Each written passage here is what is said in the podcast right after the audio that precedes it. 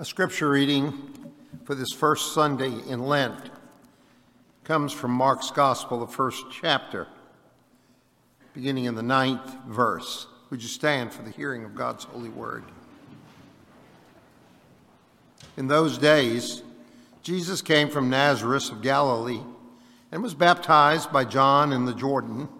And just as he was coming up out of the water, he saw the heavens torn apart and the Spirit descending like a dove on him. And a voice came from heaven You are my Son, the Beloved. With you I am well pleased. And then the Spirit immediately drove him out into the wilderness.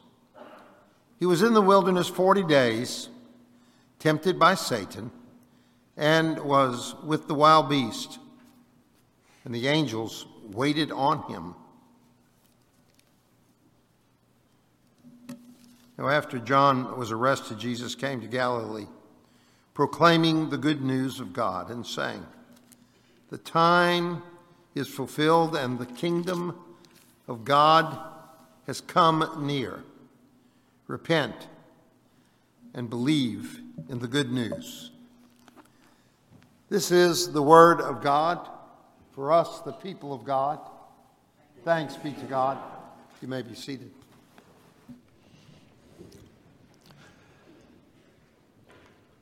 Gritty grace.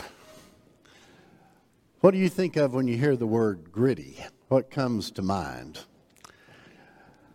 I think of um, a vacation day at the beach where, out of the blue, came a very sudden, wild windstorm. And all of a sudden, sand was blowing everywhere. And things changed from paradise to a nightmare in about one second. One of those days you couldn't get the sand out of your eyes, you couldn't get the sand out of your mouth or out of your nose. Sand stuck to every exposed inch of skin, sticking to the sunscreen like uh, glitter in the Sunday school class, you know. I happened to be eating lunch, and it took uh, gave me a whole new meaning to the word sandwich, right?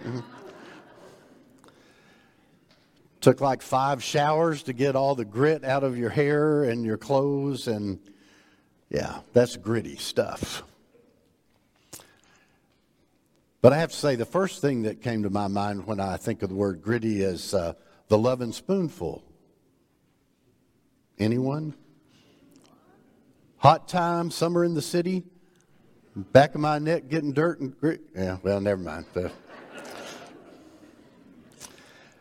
Sharon Rainey says that life is messy.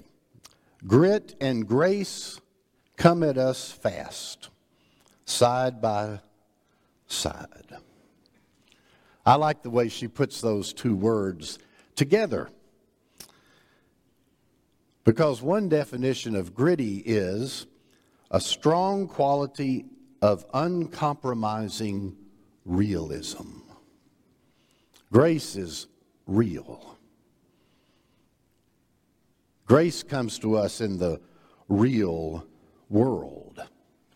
And Lent, more than any other time in the Christian year, reminds us that the Christian faith is for real people in the real world. Not the way the world should be, or the way we want the world to be, or the way we're trying to get the world to be, but the way the world is. God does not wait until we're so heavenly minded that we're of no earthly good to come to us with grace. God comes to us wherever we are, whoever we are, whatever's going on in our life, with gritty grace. Each year on the first Sunday of Lent, we hear the story of Jesus in the wilderness. Matthew and Luke tell a very longer, much more detailed version of the story. They give the individual temptations make stones into bread, bow down and worship Satan and have the control of all the kingdoms of the world, climb to the highest pinnacle of the temple and jump off. People will see the angels catch you and everyone will believe in you. Much longer and much more detailed. But Mark tells the story very differently, doesn't he? This is the first story of Jesus in the Gospel of Mark. There are no birth stories in Mark. There's no angels and no Mary and Joseph or Elizabeth and Zechariah. There are no shepherds or stars. The good news of Jesus Christ starts when John the Baptist shows up on the scene preaching repentance and baptism. And Jesus shows up not as a baby, but as a full grown man, ready to begin the ministry. As Jesus is baptized, he sees the heavens opened. Not John the Baptist or the crowd. Jesus sees the heavens open. And Jesus sees the Spirit descend upon him like a dove. And Jesus hears the voice of God say, You are my son. You are beloved. Remember just last week on Transfiguration Sunday in the Gospel of Mark, on the mountaintop, the voice spoke, but it was not for Jesus' benefit, it was for Peter, James, and John. This is my son. This is the beloved. Listen to him. But this seems to be God speaking to Jesus and saying, okay, now is the time. And then we see for the first of 40 something times in the Gospel of Mark, the word immediately shows up.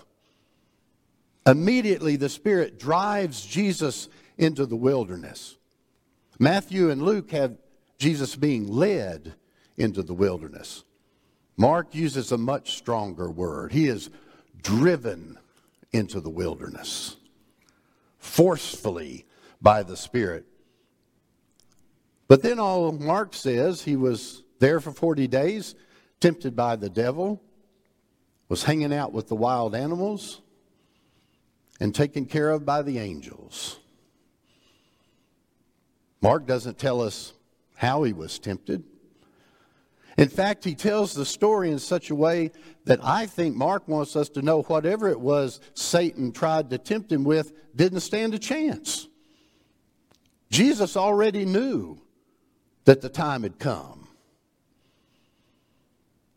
And Jesus spent that 40 days in the wilderness focusing on how God wanted him to be the Messiah. There were lots of different ideas of who the Messiah would be and what the Messiah would do and how they would go about being the Messiah. And that time in the wilderness was where Jesus understood clearly what God's expectation for him would be. John the Baptist gets arrested in Galilee Jesus heads back there and begins, picks up where John the Baptist left off. The time has come near, repent and believe the good news. Short and sweet and immediate, the way Mark tells everything. But I think Mark wants us to understand that grace has to be gritty because life is gritty. And that life takes each of us into our own wilderness. Our wilderness might be a wilderness of unhealthy relationships or the wilderness of economic disaster or stress that robs us of the joy of our life. Our wilderness might be making decisions about how to best help our kids or to keep our families together. Our wilderness might be wrestling and dealing with health situations, our own or those of people that we love and hold dear to us. We all have life leading us into our own wilderness. And each of our wildernesses have their own wild beasts in them. Some of those are addictions and fear and unforgiveness and anger and jealousy and grief or shame or guilt. Those beasts are real. And it's a battle. And it takes gritty grace to meet us there. But God's grace, like Jesus who revealed God's grace so fully, is gritty enough to come to us where we are, whatever our wilderness is, whatever beast we are fighting. God's grace comes to us right where we are, whatever we're doing, whatever we're facing, whatever we're struggling against, whatever we need. Because God's grace fears nothing. God's grace fears nothing. Our world is not always pretty. Our lives are not always pretty. Sometimes we make a mess of our lives. Sometimes other people make a mess of our lives. The world isn't always pretty, but grace is gritty enough to seek us out and find us and meet us there and save us and let us begin again in grace. Right there in the midst of our wilderness.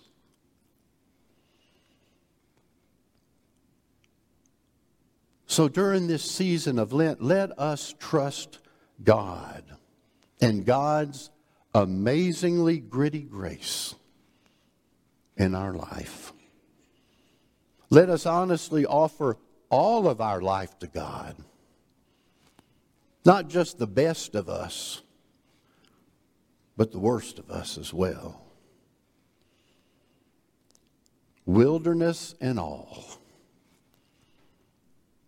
Let us trust it to God's grace. And let's let God's grace make us new. Remember, there is always more grace in God than there is sin in us. So we can trust in God's grace. In the name of the Father, and the Son, and the Holy Spirit. Amen.